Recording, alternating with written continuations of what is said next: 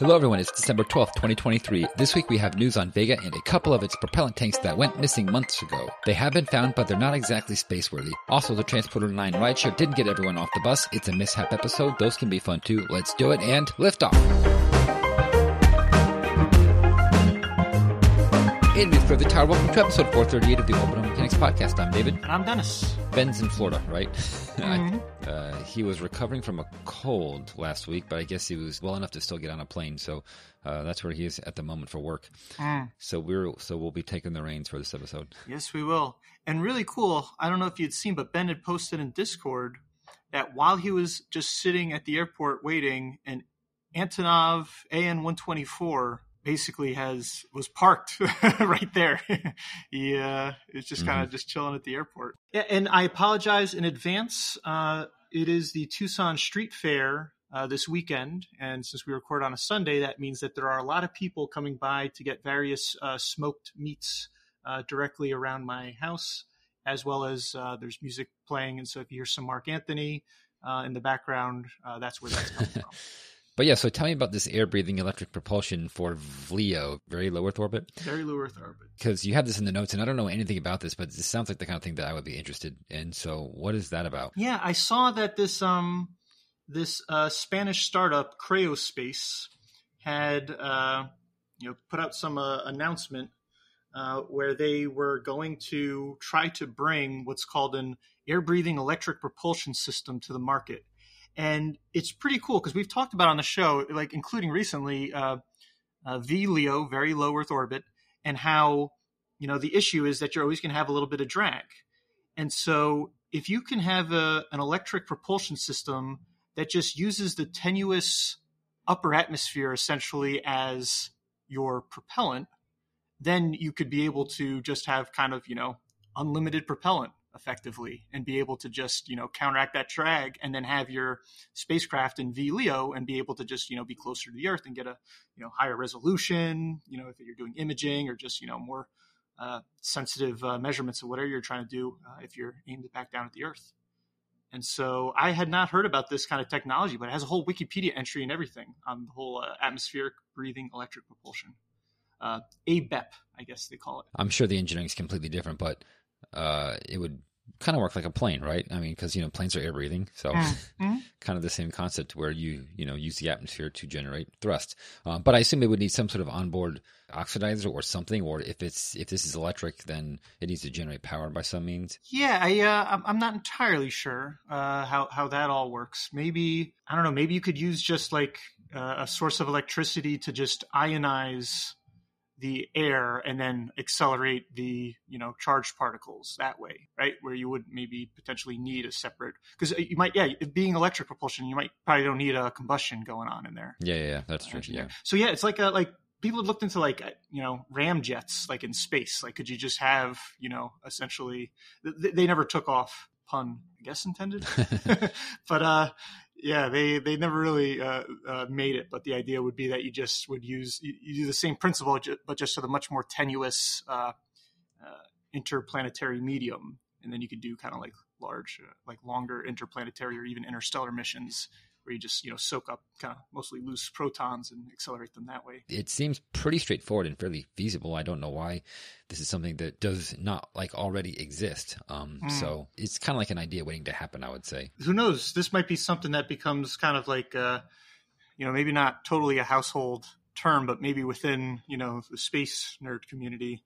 It becomes a household term mm. in five, ten years, and we actually do have this flying on a lot of things and it kind of revolutionizes stuff. Because yeah, I think that's a great point too. I didn't realize just just the bandwidth for for communications um, or internet mm-hmm. satellites. Mm-hmm. If you were just closer to Earth, I mean that's that's why LEO is better than GEO, and presumably why VLEO would then be better than LEO.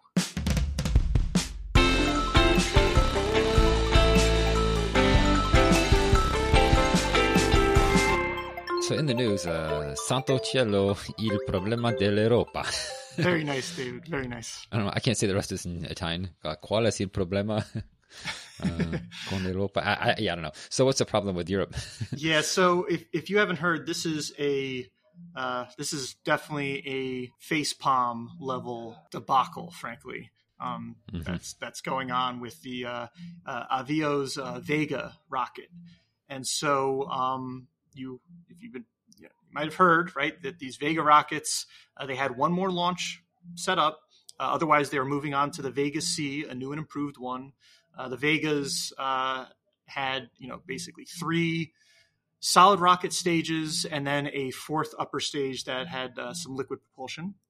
And um, originally, this final mission that was going to launch was going to take uh, ESA's uh, what's called biomass um, mission, and this was going to be a P band, like as in Papa, P band uh, synthetic aperture radar mission that would study the Earth's forests. And so P band, that's one that is not doesn't sound like an IEEE band, and so I'm not really sure uh, how high or low frequency that is relative to other SARs but um, pretty cool. Whatever. Uh, it was a two hundred million dollar mission, and I just want to point out that a lot of this uh, I'd gotten from Ars Technica, which referenced a European spaceflight article, and the European spaceflight article ended up correcting that the payload for this final Vega is no longer biomass. It was originally, but uh, ESA went and swapped it out for a Sentinel 2C, which is part of the Copernicus program. And so those are a whole bunch of kind of, I guess, national critical uh, Earth observing missions. And so uh, Ars Technica hasn't updated theirs as of this recording uh, on Sunday, December 10th. And so uh, if you see that, just keep in mind that it's actually a Sentinel 2C that might get thrown up on what could essentially be a very janky rocket. And I'll explain why it's going to possibly be janky, this final Vega mission. And the reason has to do with the fourth stage. So the fourth stage of a Vega is called the uh, uh, AVUM or AVUM, which stands for Attitude Vernier Upper Module. And it's the only uh, liquid stage uh, on there. And if you look at it, it's kind of got that upper stage look where it's more practicality over, you know, the way it looks, mm-hmm. like over form or I guess form over no function over form. I guess would be the yeah. The it, well, I suppose it's it's it's it's probably just an engine with you know and some fuel tanks mm-hmm. and then a payload adapter type of a thing because I mean it doesn't need to push through any atmosphere, so yeah, they can make it pretty light. Exactly, exactly. Yeah, it reminds me of like a frigate, for example, too. Um, but, yeah, yeah, yeah. Much smaller. And so uh, the engine on here is an RD 869, so that's a Ukrainian made uh, engine and the propellant, which is uh, UDMH, uh, unsymmetrical dimethylhydrazine, and nitrogen tetroxide, or NTO, uh, is stored across four uh, spherical looking uh, titanium tanks. And in particular, this upper stage would typically carry about 200 kilograms of the hydrazine and shy of 400 kilograms of the NTO. Now, what happened evidently was that two tanks went missing earlier this year. So we're recording this in December, and it was only revealed to European Spaceflight, uh, who then confirmed with another source. Uh, it was only revealed in October that two of these four tanks that the upper stage needs are missing. And so these are the, the tanks specifically for this final mission. Hmm, this is weird. Okay. hmm. Now, what is news? Right. This is you know they revealed that they were missing in October. What's the news is that they were recently discovered, basically crushed and in what Ars describes as a dismal state alongside scraps of metal in a landfill. So they're they're toast. They are absolutely destroyed. They are not flight ready or capable anymore. These two tanks. That is what I mean by being a fa- face palm. Something. They, so people screwed up. Apparently, these tanks were not properly entered into the company's tracking system, and so the team that was doing the investigation, uh, trying to figure out where these tanks went, they had little to work with, and they finally were able to track it down to this landfill, and the tanks were destroyed essentially. And so that is not good. Um, that's that's kind of a you know we're used to talking about how like mundane things end up causing a, a rocket to explode during a, ascent, um, but this is beyond mundane because of book tra- basically uh, what's it the cu- uh, chain of custody you know and just kind mm-hmm. of uh, uh, management essentially screwed this up and you wound up with these two tanks inadvertently being destroyed purposefully by people without realizing what they were doing and that puts this entire mission in jeopardy which is pretty lousy. So I'm still confused. So hmm. exactly how did they? Do we know exactly how this happened? That they ended up in the landfill it's, crushed? It's unclear. It's not. It's not quite like the the. We don't have the level of detail like we had with the the red rag that was left inside Yeah. You know, propulsion system that ended up causing the Ariane 5 an Ariane, yeah. yeah. to blow up. We, we don't have that yet, but we might in, in the coming, you know, uh, weeks or months finally find out exactly what happened, whether it was somebody called in sick and didn't pass off the, uh, correctly, or somebody forgot to sign something that they should have signed. But at this po- at this point, all we know is that they didn't make it into the tracking system, and so they kind of just were lost. And I guess the people who you know were responsible for knowing where they should be or not couldn't find them, and other people who were just I guess responsible for tidying up thought, well, let's get rid of these tanks. They these aren't needed anymore. And so, yeah, it's it's basically to cut through and directly answer you your your question. We don't know. we just don't know hmm. at this point. That's embarrassing too. I mean, you know, yeah, it's, it's it's not a good it's not a good look. I'm trying to think of like how it could have possibly happened. I mean, there might have been like you know some kind of malicious intent, or like maybe somebody had an accident and then they just wanted to get rid of the evidence. I doubt that though. It, I mean, so like maybe it seems a little bit more likely I mean, I, I'm, there's actually there's probably a more likely or a more plausible explanation that I can't think of, but the only thing that I can think of is that someone thought that they were something that they weren't. You know, mm. the, these tanks somehow, I don't know what, like they they were giant steel balls or something. I don't know.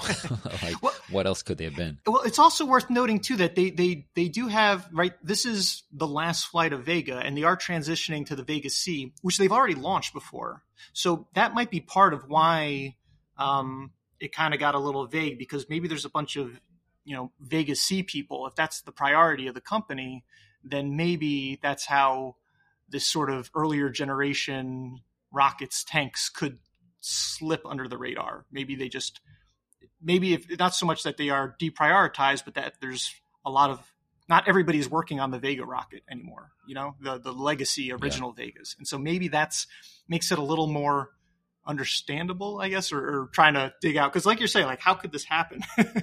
it's it's. But then again, I, I'm sure you know some people that have worked for you know private, either not just private launch companies, but really private uh, companies that are very big on engineering and producing complicated machines or vehicles. That it's it's I guess it's I'm sure they could tell us that it, it really is a complicated thing and. I suppose this is calling out how important, you know, having middle managers and supervisors keeping track mm-hmm. of things. And I guess I wonder if this qualifies as part of a systems engineering, you know, making sure that your your parts are in the right spot. It was probably like a procedural thing, and yeah, someone just you know like ended up making that mistake because. uh you know, it, it just wasn't properly checked off on or something like that. I don't know. That's my guess. well, people people have been having fun, and I, I gotta say that the uh, uh, Eric Berger's headline on Ars was fantastic. Uh, what happens in Vega didn't stay in Vega as key rocket parts went missing. so, uh, so what's the deal with uh, Sentinel 2C and this final launch? Um, it's it's tough. There's not really an easy answer.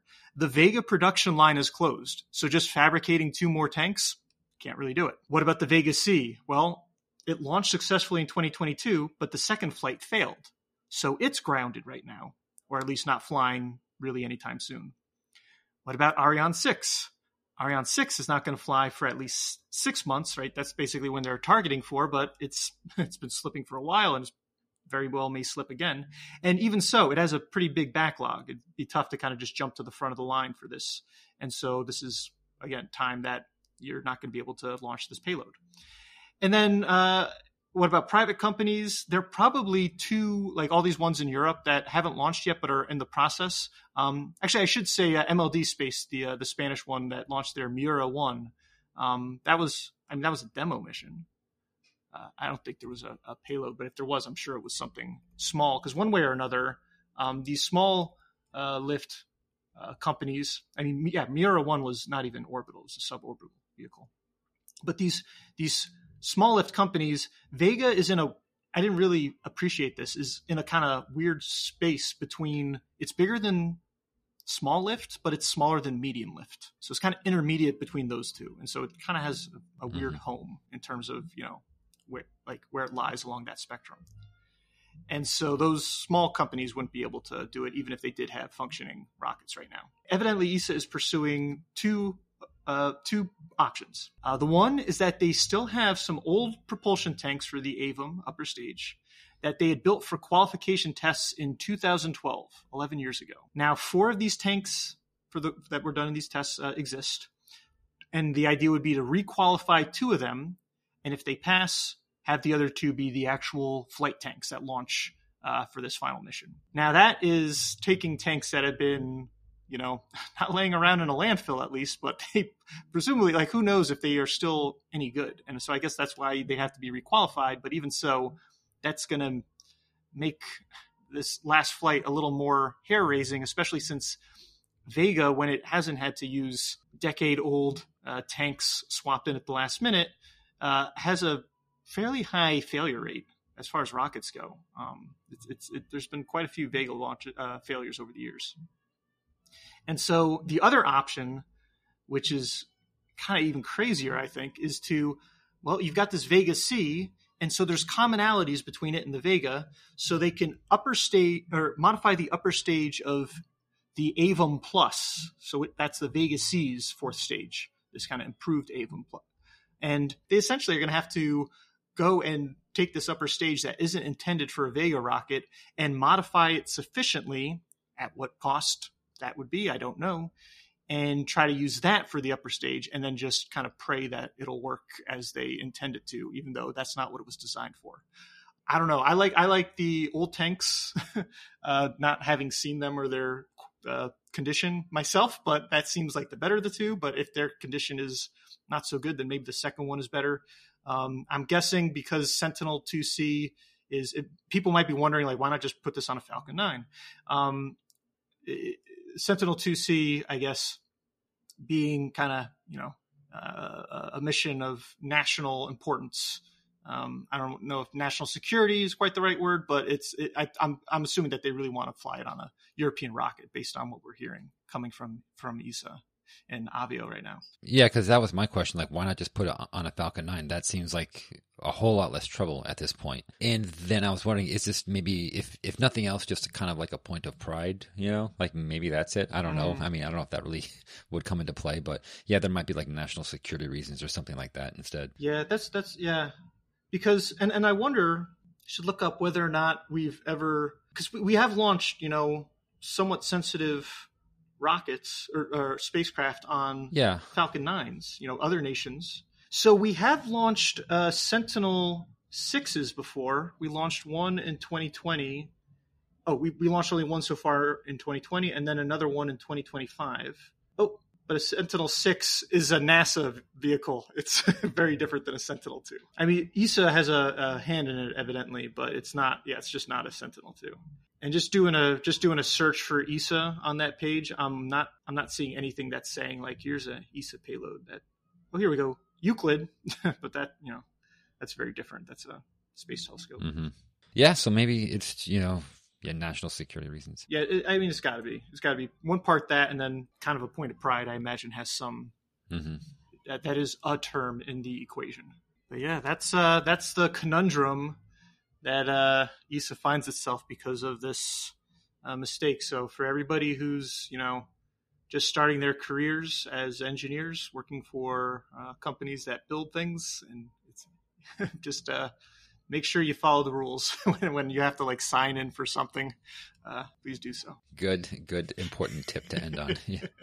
So um, let's uh, translate on over to a second main topic. We haven't done that in a while. Uh, Transporter Nine. This was what like last month I think is when this launched, but we only recently got news of uh, mm-hmm. perhaps a little bit of a mishap with a satellite deployment or two or three. Yeah, they're bound to happen when you when you're launch, when you're taking I don't know sixty different uh, satellites to orbit or whatever kind of crazy number they, they typically are. But yeah, this one is kind of a interesting story too. I think where there, there like there was deployment. Well, we'll get to it. I was going to say part of the part of the vehicle, uh, one of the satellites started to deploy before it was actually deployed if that makes sense. Um, it started deploying its antennas and whatnots um, before it had left the carrier vehicle, evidently. Yeah, no, this is just uh, a lot of. Uh, I didn't realize kind of how um, this is like failure fest again, where we have a whole bunch of uh, negative mm-hmm. stories mm-hmm. as our news. But uh, yeah, so it's it's basically Momentus, um, who does among other things. They have a Vigoride space tug, but they also just do kind of what would be the word aggregation. They they take other companies' payloads and you know we'll plop it onto a deployer and manifest it onto a you know, in this case, a rideshare on a, a SpaceX Falcon 9, Transporter 9 specifically. And, uh, and yeah, and so they had done this with five satellites and they didn't use their own carrier, which I guess is good for them. They used a third party one, which hasn't been named. At least I, I haven't seen the name of it. And and of those five that were you know arranged for by Momentus, uh, the a Turkish company called Hello Space, which is just great. Uh, their two satellites deployed fine. Hello Test One and Two, and so good for them. Now of the remaining three, there was Aman One, Jinju Sat One, and Picacho. And here's where things get a little more unfortunate. Now, Aman One is a a uh, uh, was built by a Polish company named Satrev, uh, but they did it for the government of Oman. Uh, and so I'm not exactly sure what this thing is supposed to do, but uh, it seems like everybody agrees that this thing did not deploy or not deploy and was still stuck to the upper stage and has burned up in the atmosphere. Um, what really sucks too about this one is that uh, this isn't the first one that they had built, and so there was an original Aman satellite uh, that was destroyed in a Launcher One failure uh, by Virgin Orbit back in January of this year, and so uh, they really are not they're not catching a break. These people, and so that's one of the three. Uh, the second one, JinjuSat one, uh, was built by a South Korean company, and so they haven't commented on the loss of the satellite, but that one appears to be toast. Now, Picacho, which is named after a, a mountain between Tucson and Phoenix, and the reason why it's named after this mountain, I guess, uh, to some extent, is that it's it, it, was built by a Tucson company, Lunasonde, and uh, the idea was that this was going to be a test uh, satellite uh, for them ultimately building out, uh, you know, a bigger and more capable one that would uh, essentially map subsurface mineral and groundwater resource, resources using very low frequency radio waves. So basically, ground penetrating radar. Uh, well, I guess I guess that's radar in that sense because you would expect to get the echo back to be able to tell what's going on. At least that's what you do if you're looking at like you know you're trying to look under the subsurface of like planets, and so I'm assuming they're trying to do the same thing around the Earth. They uh, initially had indicated that like they were like, hey, you know, we deployed our, our, our spacecraft was deployed. It's a one U CubeSat. Uh, it was deployed successfully and it's on orbit and things are great. And uh, but they were still a little worried because they had uh, their radio uh, antenna, the main antenna was uh, that tape measure type right? Where you have just, I mean, in some cases, it's it looks like it's literally a tape measure, but this, you know, is, yeah, is, is shaped like a tape measure. Maybe they just kind of filed off the yellow, um, and, and and and it's almost four meters long, so it's you know that's twelve feet. That's not nothing. And so this this antenna though uh, was late in being deployed, and so they were concerned about that. Now I don't know exactly what happened because again, th- this company is saying that they it seemed like their object, their their spacecraft was on orbit. But Momentus is saying that based on the telemetry they got from the uh, deployer, that it wasn't deployed. What Momentus thinks happened is that a uh, the door of the deployer that contained Picacho opened, but the pusher plate did not fully move. I guess it's possible that it might have just been like you know mildly ejected and deployed so, so the company got some, you know, signals that they, you know, it had the type of, you know, characteristics that they would, you know, expect it to have if it was Picacho. And so that's that's also a tricky thing about these ride shares is that when you go and release, you know, dozens of things all very close to each other, relatively on orbit, it's can be challenging to communicate and identify your objects because, um, at least with regards to the latter, uh, they're not you know you might ask okay well like how about all these people that you know track you know things objects on orbit uh, picacho is not listed as being on orbit but a lot of the payloads from transporter 9 still lack formal identifications because again it's so crowded and you kind of i guess need them to space out a little bit before you can really tease out that okay that point of light corresponds to this specific spacecraft and that point of light corresponds to this specific satellite and so on and so it can be challenging. I guess that's another reason to remember that while I mean, just to kind of, you know, it's a bit of an aside, but we talked about the difference between whether or not everyone's always going to want to do a ride share or whether or not dedicated launch will ever have a market in the future. And I think there always will be some subset of dedicated launch, and this could be something where, you know, if you have a spacecraft and you think it's important enough that you don't want it to get lost in the jumble with everything else, give it a dedicated launch. And so, yeah. In any event, that's kind of it's unclear exactly whether or not Picacho, a hometown favorite of mine, uh, is uh, if it's successfully on orbit or if it is. Uh, you know, had the fate of Aman one and uh, Jinju Sat one, and basically wound up stuck to the upper stage and re-entered in an unfortunate way, possibly beaming back telemetry while still semi-attached to the deployer, which would be unfortunate. Okay, so we got three short and sweets this week. Uh, Dennis, what is the first one? First up, Iran successfully launches biocapsule. Iran announced that a 500 kilogram capsule carrying enough life support equipment to keep any animals alive was launched by a Salman rocket to a height of 130 kilometers. While it is unclear whether any animals were on board, the test was a step towards sending an Iranian astronaut to orbit by 2029. The nation says that it has launched animals to space previously, first in 2010 and again in 2013, with the latter flying two monkeys to space, which returned to Earth safely. Next up, Chinese Methalox rocket progress continues. Launch company Landspace recently launched a successful mission with their Zhuque 2 rocket, sending three satellites to orbit on the vehicle's third flight. The Methalox rocket is the first of that kind to reach orbit after unsuccessful attempts by Relativity's Terran 1 and SpaceX's Starship. This third mission is the first time a Methalox rocket delivered to orbit. In the meantime, Landspace announced it has made significant breakthroughs with its Zhuque 3 vehicle, which will be a stainless steel reusable Methalox rocket with a similar look to the Falcon 9. Finally, Stratolaunch tests hypersonic vehicle. Stratolaunch has completed its first captive carry test with its Talon A hypersonic vehicle powered up. For 3 hours and 22 minutes, the world's largest plane, Roc, carried the vehicle, designated TA 1, over Southern California. The Talon A test vehicle was filled with liquid oxygen during the flight and had Thermal Protection System, or TPS, tiles on its nose.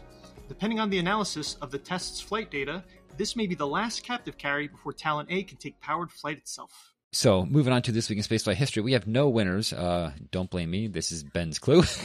um, the clue was uh, digging up debris. The event was on the 12th of December 2012. It was the NIAC release of the Space Debris Elimination Phase 1 report.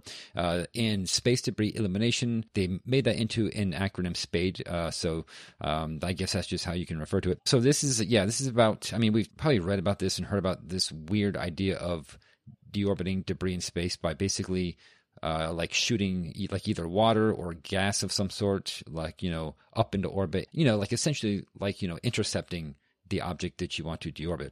Um, although I've never heard much more beyond that, you know, very general description, but this goes into a little bit more detail. So it's pretty interesting. I don't know how feasible it is, but uh, it's a cool concept. And yeah, it was uh, the subject of a report by, I forget what NIAC stands for. It's the NASA uh, Innovative Something Advanced Advanced Concepts, I believe. Innovative Advanced Concepts. So it's kind of like NASA's own little DARPA or something. Yeah. um, I mean, not really, but kind of. Yeah, I mean, like really out there, low TRL stuff, like solar sails to mm-hmm. you know yeah. the outer planets and I don't know, uh, magnetic confinement, you know, nuclear pulse drive, kind of like you know, kind of sure, exotic yeah. stuff. But yeah. So also the concept of this, and this, by the way, is, is I mean, this is just a report, like I said. So basically, this is kind of like a study, and it concerns a lot of modeling that was done, and these are the findings of you know that modeling. So there was no actual uh, hardware built or, or like anything of that nature. Um, this is so this is all very, I guess you know, proof of concept sort of, uh, very conceptual stuff. Uh, so like you said, very low TRL, like nothing that's going to happen anytime soon, um, possibly if ever. I mean, who can say?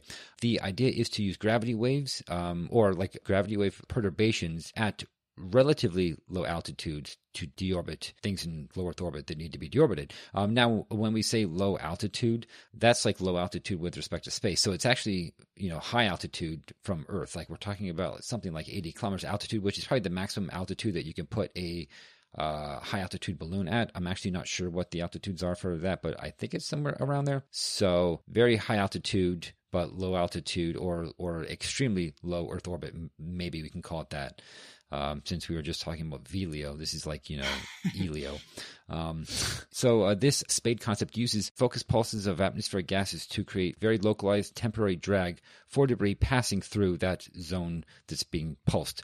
Now we say localized, uh, and I guess I'll get to the exact numbers soon, but this isn't a small thing. This is like a big thing, and that and that's what really jumped out at me because some of the concepts again that were never discussed in much detail. I thought like whenever I had heard about this that it was like you would like you were kind of like shooting down bits of debris with a highly focused little jet of gas of some sort, right? And I think that Dennis, that's kind of what you thought this was, but uh, that is not the case. This is basically trying to upset the upper atmosphere in such a way as to deorbit, you know, huge like swaths of low Earth orbit.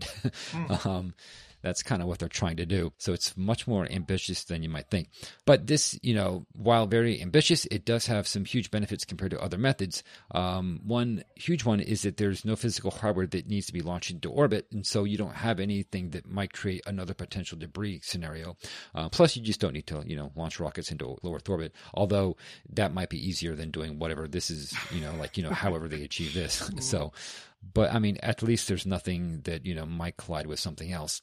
And the other big benefit, and I think this one actually uh, is even bigger, is it uh, the debris intercept. The window for that can be measured in tens of seconds, and it's effective over tens of kilometers. And it has like a 20 kilometer sweet spot, so you just gotta hit the object within like 20 kilometers. You're good. So it's not super high precision. You're not trying to knock something down out of orbit with a highly focused laser, so this, yeah, you know, tracking small bits of debris and then hitting them with a laser, it's not as easy as it sounds. Yeah, this this isn't targeting Envisat and then trying to bring it down. This is just being like, we know there's a lot of stuff like debris here, and we're going to just yeah get it all in one go. Which I hope. Uh, well, I don't know. I've I've just got thoughts about how how do you make sure you don't accidentally get you know working satellites as well as the number of satellites that include useful ones are also going to be proliferating on orbit as well. Yeah. yeah.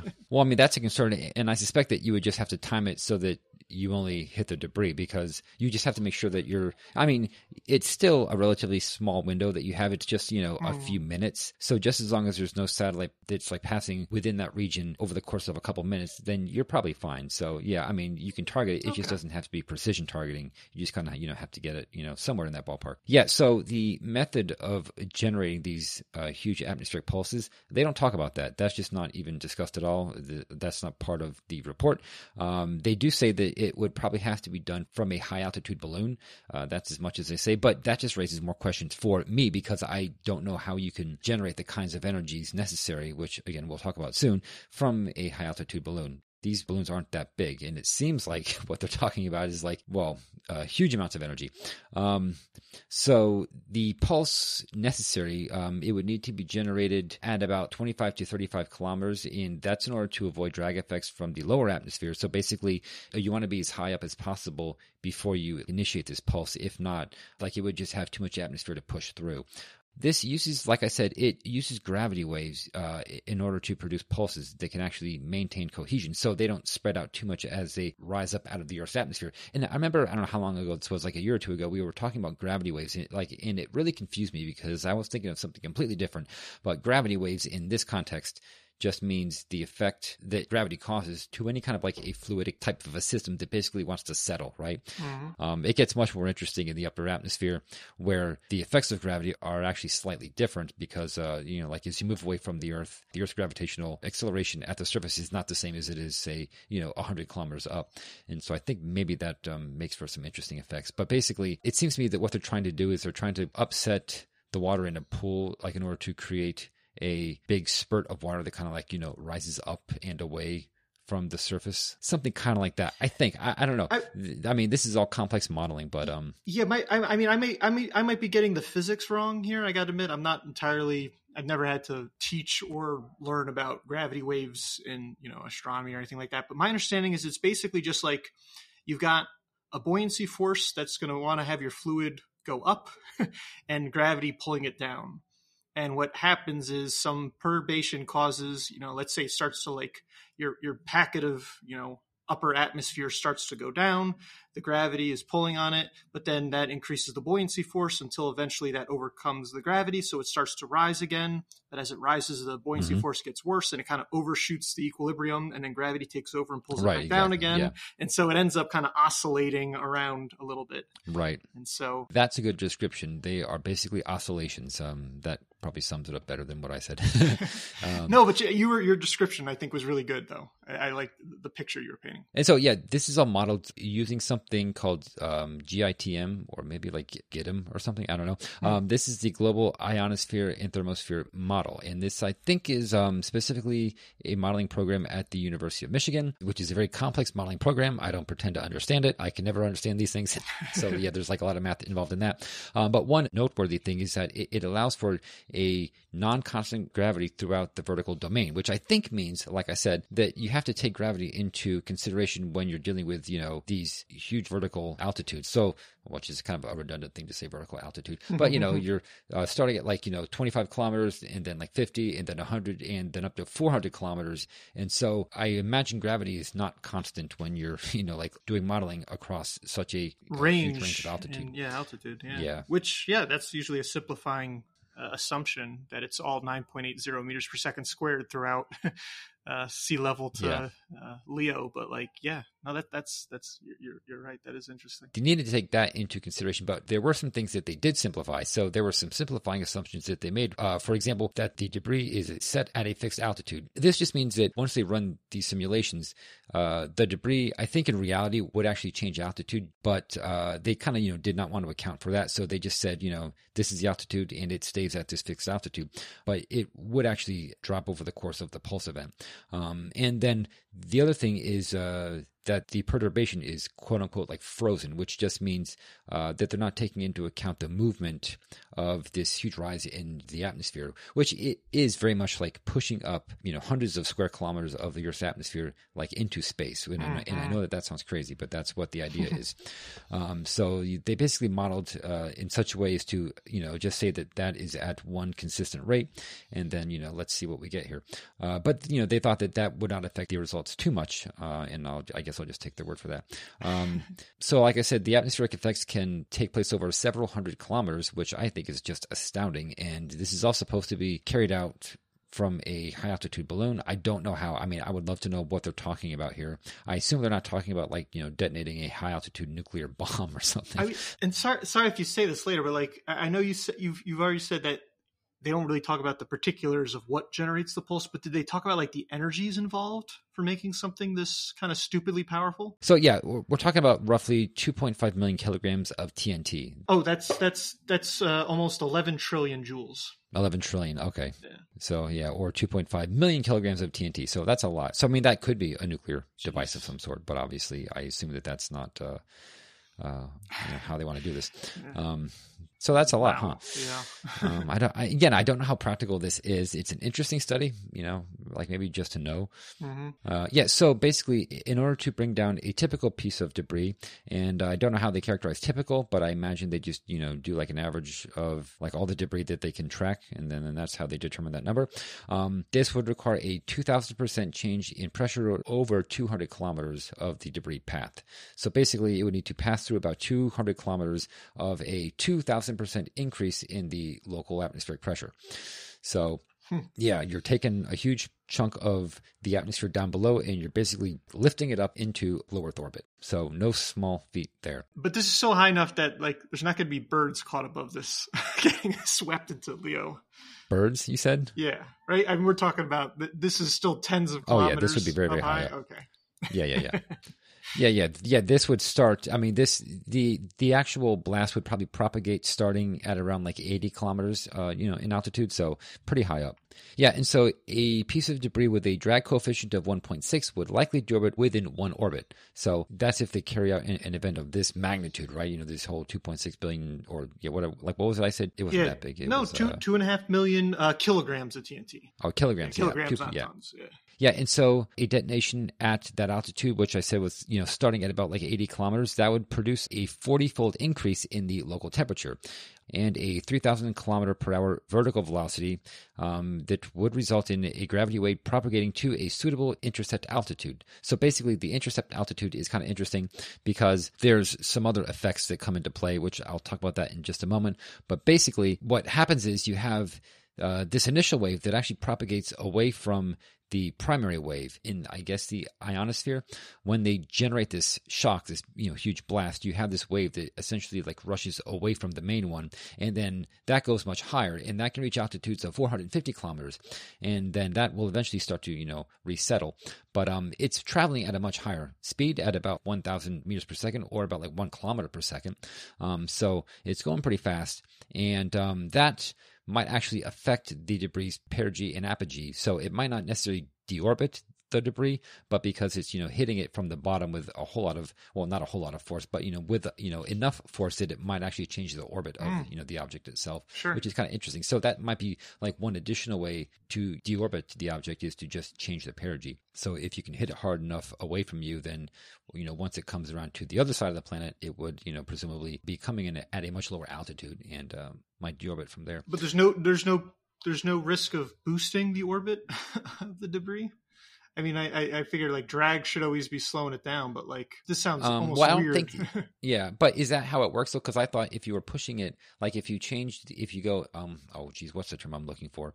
I mean, you're basically changing the eccentricity of the orbit if you're pushing it up and away from you, like because you're not increasing the velocity, so it's not traveling in a prograde direction. Yeah, sure. If you're yeah, if you're not well, if you're changing the eccentricity, you have to be changing the velocity to some extent. But if you're not adding energy to the orbit, right? I guess is well key. exactly. If, so I, if you change the eccentricity and you don't add energy, then yeah, then you end up making it where you know, by increasing the apogee on one side, your perigee will, will change. And so the upshot of this is that, quote unquote, lobbing a mass of air to the correct altitude, uh, this is critical to achieve something called the stall effect. And the stall effect is pretty interesting. So basically, you have this huge like vertical column of you know the atmosphere that is being moved upwards that is like propagating upwards. And when the top of that column of air hits its apogee or you know sort of like hits its apex um, and then it begins to fall it actually collides with uh, the air down below which is still moving in an upward direction. And that creates the area of highest density. And so that is where you want to intercept the debris. I thought that was an interesting part of this modeling. So it, it kind of goes to show you how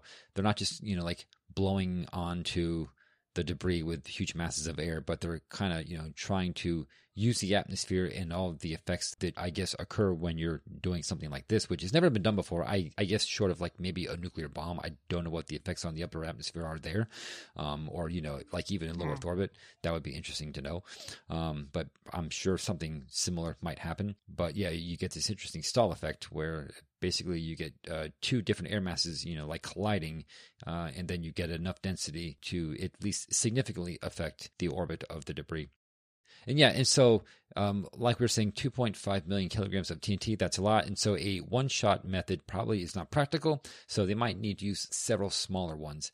Um, and that seems more practical. I mean, still seems pretty unlikely because uh, I don't know what smaller in this sense means. Mm-hmm. um, but um, yeah, like if you use the one shot method, right, um, you would get about a 3% reduction in delta V, which is significant. I mean, that's enough to deorbit it in fairly short order. And that is predicted to be effective at 400 kilometers altitude. And that's for typical debris. So the SpaDE phase one summary, um, I just kind of copy this. The perturbations at altitudes of approximately 80 kilometers can reach orbital debris at 600 kilometers. In number two, the expansion of the gas cloud propagates in the horizontal directions while keeping a compact vertical profile, creating a disk. Basically, it does kind of look like a huge, kind of like a huge piston shape. Um, that's kind of like pushing up through the atmosphere, or it basically looks kind of like a mushroom cloud, really. Mm. Um, and so, if you imagine a mushroom cloud kind of like rising, uh, you know, up and out of the atmosphere, that's you know sort of what you know these models kind of sort of look like. Finding number three is that there is a leading shock wave that precedes the actual pressure wave. Uh, like I said, uh, that travels at uh, high speed, and uh, might potentially affect the orbit of debris while not necessarily deorbiting it, but maybe. Um, number four, uh, the vertical velocity is required to move the mass to altitude. This just means that you have to overcome gravity. So that's a pretty, like, you know, that's a pretty obvious thing. So you just, uh, you need a lot of vertical velocity in order to get a huge mass of air at, you know, 400, 500, 600 kilometers altitude which is the hard to believe part. You know, how do you actually do that? Uh, summary point number five uh, the shear winds at 150 kilometers did not significantly affect the perturbation. So basically, you know, these upper atmosphere winds uh, didn't seem to play much of a role in, in, affecting things, probably just because, you know, the Earth at that altitude is fairly thin and uh, the energies involved here are so huge. And um, it is kind of frustrating that, they, that there was no mention of how the hell you uh, generate, you know, these kinds of energies but uh, it's basically just setting off some kind of a bomb in the upper atmosphere in order to remove satellite debris. That's kind of the main conclusion that I came to. Mm. I mean, if anyone has any ideas about how you can do that sort of in a safe and, yeah, a safe way that doesn't put people's lives in danger, because it seems like it might do that too. Mm. I guess it's something that would need to be done over, you know, an ocean or maybe, you know, Antarctica or something. But um, I'm assuming the debris passes over those regions. You get all this defunct sun synchronous orbit. Yeah, that's about all you could get there. Junk, yeah. but yeah, there you go. That's your, this week in spaceflight history. SpaDE, uh, crazy idea for removing space debris. And with you know, like having said all that, it seems to me that maybe just uh, sending rockets into space with you know a little you know go fetch and retrieve nets and so forth, that does seem far more practical to me. Yes, you're putting more stuff into space, but you're not generating giant pulses, quote unquote, which is just, I think, a nicer word to say explosion in the upper atmosphere. Mm. Yeah, no, that's this is this was definitely a wild twist. Thank you, David. Um, yeah, if you if you if, if if you have an idea for what could generate that in like a safe way, like David was talking about, uh, don't just email us. Uh, apply to NIAC. maybe you can get funded yeah. to develop your idea. so next week, uh, the date range for next week's clue is the 19th of December through the 25th of December. And Dennis, do you have a clue on Ben's behalf? I do. Next week in 1976, achievement unlocked sort of a very generic video game reference there. I don't know what what that could be in reference to, but I'm sure uh, Ben will have a fun time explaining it. But um, if you have a guess as to what that clue is in reference to, uh, just give us an email at info at theorbitalmechanics.com or shoot us a tweet on Mastodon and use the hashtag thisweeksf. Or you can visit theorbitalmechanics.com slash discord for an invite to our Discord server. Just type slash TWSF and you can hand your guess directly to our Tombot and good luck. Good luck, everybody. All right, let's move along then to upcoming spaceflight events. We got five events total. I think most of them launches except for one. Uh, what's the first launch, Dennis? The first one we've talked about for the third time now. yeah, yeah. So we've got four launches in four days, and this will kick it off. Yeah, we've been talking about this every week. This is once again Rocket Lab's Electron rocket. Uh, taking the payload, the Moon God Awakens, which is a uh, SAR satellite uh, by QPS, um, or sorry, iQPS uh, is the company that is, uh, you know, has made it. And so uh, this launch is now uh, slated for December 13th, Wednesday, with a window from 0400 to 0600 UTC. And so it'll be flying out of the Mahia Peninsula, New Zealand at Rocket Lab Launch Complex 1B. And then after that, on the 14th, we have the launch of another Starlink. This is Starlink Group 79 on a Falcon 9 Block 5. Again, launching from Vandenberg. I think we had one launching from there last week as well. The window for that we don't really have. It's just sometime during the 14th, so you'll just have to keep an eye out for it. This is per a NOTAM. Um, it's launching from Space Launch Complex 4E. And uh, yeah, if you're on the West Coast, you can check that out maybe. And then our only non launch of the week. Um, the space station is quite crowded right now. You've got a Crew 7 Dragon and the Soyuz's MS 24 uh, that had uh, that crew. And then you've got a Cargo Dragon, a pair of Progresses, and a Cygnus. And so they're going to start tossing some stuff off. And so on Thursday, December 14th at 2:45 p.m. Eastern, uh, coverage will begin of the undocking of SpaceX CRS-29 uh, that Dragon cargo I mentioned. And so the undocking itself is scheduled for 3:05 p.m. Eastern. And yeah, you can uh, uh, check that uh, out happening on NASA TV. And then after that, we have another Falcon 9 Block 5, this time launching Ovzon, uh, O V Z O N, or Ovzon. Um, it's a small communication satellite of the Swedish U.S. company Ovzon. I've never heard of them. Uh, so this is new to me. Yeah, it's a mobile broadband connectivity satellite for underserved regions. Okay, yeah. So, like I said, launching on a Falcon 9 Block 5. The window for that, or the time for that, actually looks like an instantaneous launch window, will be 2045 UTC, launching from Slick 40 at the Cape. So, check that one out. And then finally, rounding us out, we have a Soyuz 21B with a Fregat M upper stage taking Arktika M number two.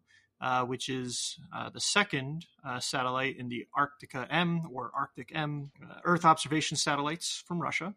And so uh, this one will be launching on Saturday, December 16th at 0917 UTC, flying out of Baikonur. So those are your upcoming spaceflight events. All right, which means it's time to adjourn with the show. We would like to thank Ron Jenkins and Tim Dodd for our music. For more information on this episode, such as show notes and other links, visit our website at theorbitalmechanics.com. We record live on Sundays at 9 a.m. Pacific time and 12 p.m. Eastern. And thank you so much to Chubby, Mike, Citronaut, The Greek, and Colin for joining our recording session today and helping us make correction burns on the fly. If you want to support the show, please tell a friend, or better yet, leave us a review wherever you listen. You can also visit theorbitalmechanics.com slash support for our Patreon campaign and affiliate links. And get in touch. Find links to our mailing list, Discord server, and Mastodon account at theorbitalmechanics.com slash about, or you can skip all that by emailing info at theorbitalmechanics.com. So we'll see you all next week on Orbit. Until then, later. See you.